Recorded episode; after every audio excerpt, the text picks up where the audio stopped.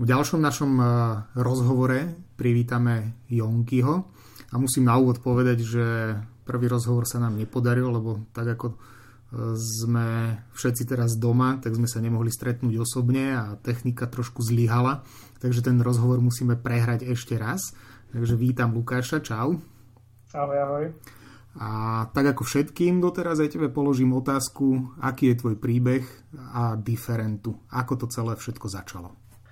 No u mňa to začalo už, už veľa rokov dozadu. E, v podstate také hlavné pojitko s diferentom e, bolo skrze hudbu, keďže ešte na strednej škole sme hrávali v rôznych kapelách a organizovali sme rôzne koncerty, tak e, ako taký polomuzikant som sa zapájal aj do organizácie niektorých podujatí.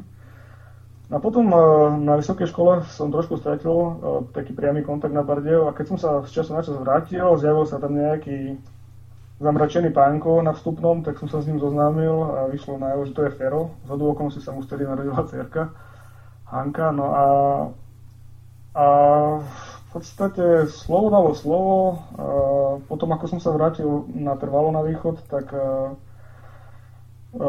nejak to tak samo sa ak sa to hovorí u nás kapčalo a Pýtal som sa Sfera, či mu netreba s niečím pomôcť. Začali sme organizovať prvé festivály Jeden svet popri koncertoch, no a už sa to pomaličky nabaľovalo, až, až to dorástlo do bašty. Bašta teraz už e, funguje vlastne ako na dennej báze tretí rok. A ako k tomu celému prišlo? Čo všetko bolo treba urobiť, aby to naozaj mohlo byť na dennej báze? No bolo to v celku také e, budovateľské obdobie, by som to nazval, lebo v podstate náš zámer primárne nebol bašta. Mali sme vyhľadnutý taký priestor v bývalých kasárniach, ale ten, ten priestor e, bol zbúraný, voči čomu vznikol aj veľký občianský odpor, ale nezabralo to. Tak e, sa nám podarilo aj skrze dobrých ľudí aj v meste získať hrubú baštu. Bol to tiež taký beh na dlhé trate trošku, ale nakoniec sa nám to podarilo, dostali sme kľúče no a začali sme makať od upratovania po schodí po základnú infraštruktúru, to znamená vodu, elektrínu, odpad.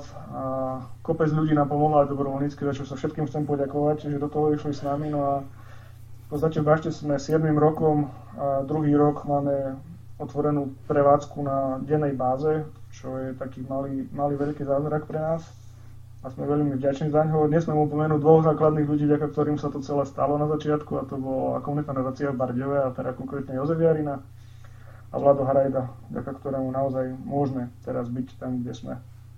Hmm, bašta už teda funguje na dennej báze a čo je tvoja úloha v rámci Bašty? No, ja som v podstate filmový dramaturg, to znamená, že mám na starosti výber filmov klubového kina Kameň, komunikáciu s distribučnými spoločnosťami, samotnú projekciu filmov. No a mám ešte jedného takého šikovného kolegu, s ktorým robím momentálny rozhovor, ktorý mi pomáha s kontaktmi na uh, tvorcov filmov, scenaristov, režisérov, kameramanov, s ktorými potom robíme aj diskusie nielen pre návštevníkov uh, centra, ale aj pre školy. Aké to je robiť kino v Bardejove? Je pre koho? No, myslím si, že je. Myslím si, že stále sú nadšenci filmu, stále sú ľudia, ktorí si radšej prídu pozrieť film niekde von, mimo svojho bytu, aj keď v súčasnosti to nejde, ale ten, ten zážitok zdieľaný z toho filmu podľa mňa intenzívnejšie, ľudia to tak vnímajú tiež. A myslím si, že je pre koho robiť. Ukazujú nám to aj čísla naše, že pomaličky nám tá návštevnosť roka na rok stúpa. A ja len verím, že to pôjde ďalej takto a postupne sa nám podarí trošku zdokonaliť aj technicky a tie muchy, ktoré sem tam nastanú, tak dokážeme minimalizovať a, a, a verím, že všetci budú spokojní. Teda. Mhm, keď hovoríš o, nejakej technick- o nejakom technickom zdokonalení, je už nejaký plán, že čo do budúcnosti s tým kinom? Áno, máme už o, rozpracovaný zámer. O, podstate aj samotné technické nejaké nastavenie, čo by sme potrebovali. E, momentálne sme v fáze, kedy budeme zháňať prostriedky, keďže náš primárny zámer nevyšiel. Čiže buď na etapy, alebo keby sa nejakým zázrakom podarilo naraz to dať dokopy, tak v blízkej budúcnosti by sme si vedeli vychutnať filmy o vyššej obrazovej aj zvukovej kvalite. OK, ďakujem. Na záver sa ťa opýtam ešte, tebe ako jedinému mi prišla vlastne otázka, že od fanúšika, že aby som sa ťa opýtal jednu otázku. Včera som na to zabudol, keď sme sa rozprávali, takže v podstate to, že rozhovor opakujeme, môžem napraviť túto chybu. No, a, a nemenovaný fanúšik, ktorý nechce, aby jeho meno bolo zverejnené, sa pýta, že či je pravda, že si holíš nohy. Pán Balovič, neholím si nohy. Ďakujem za otázku.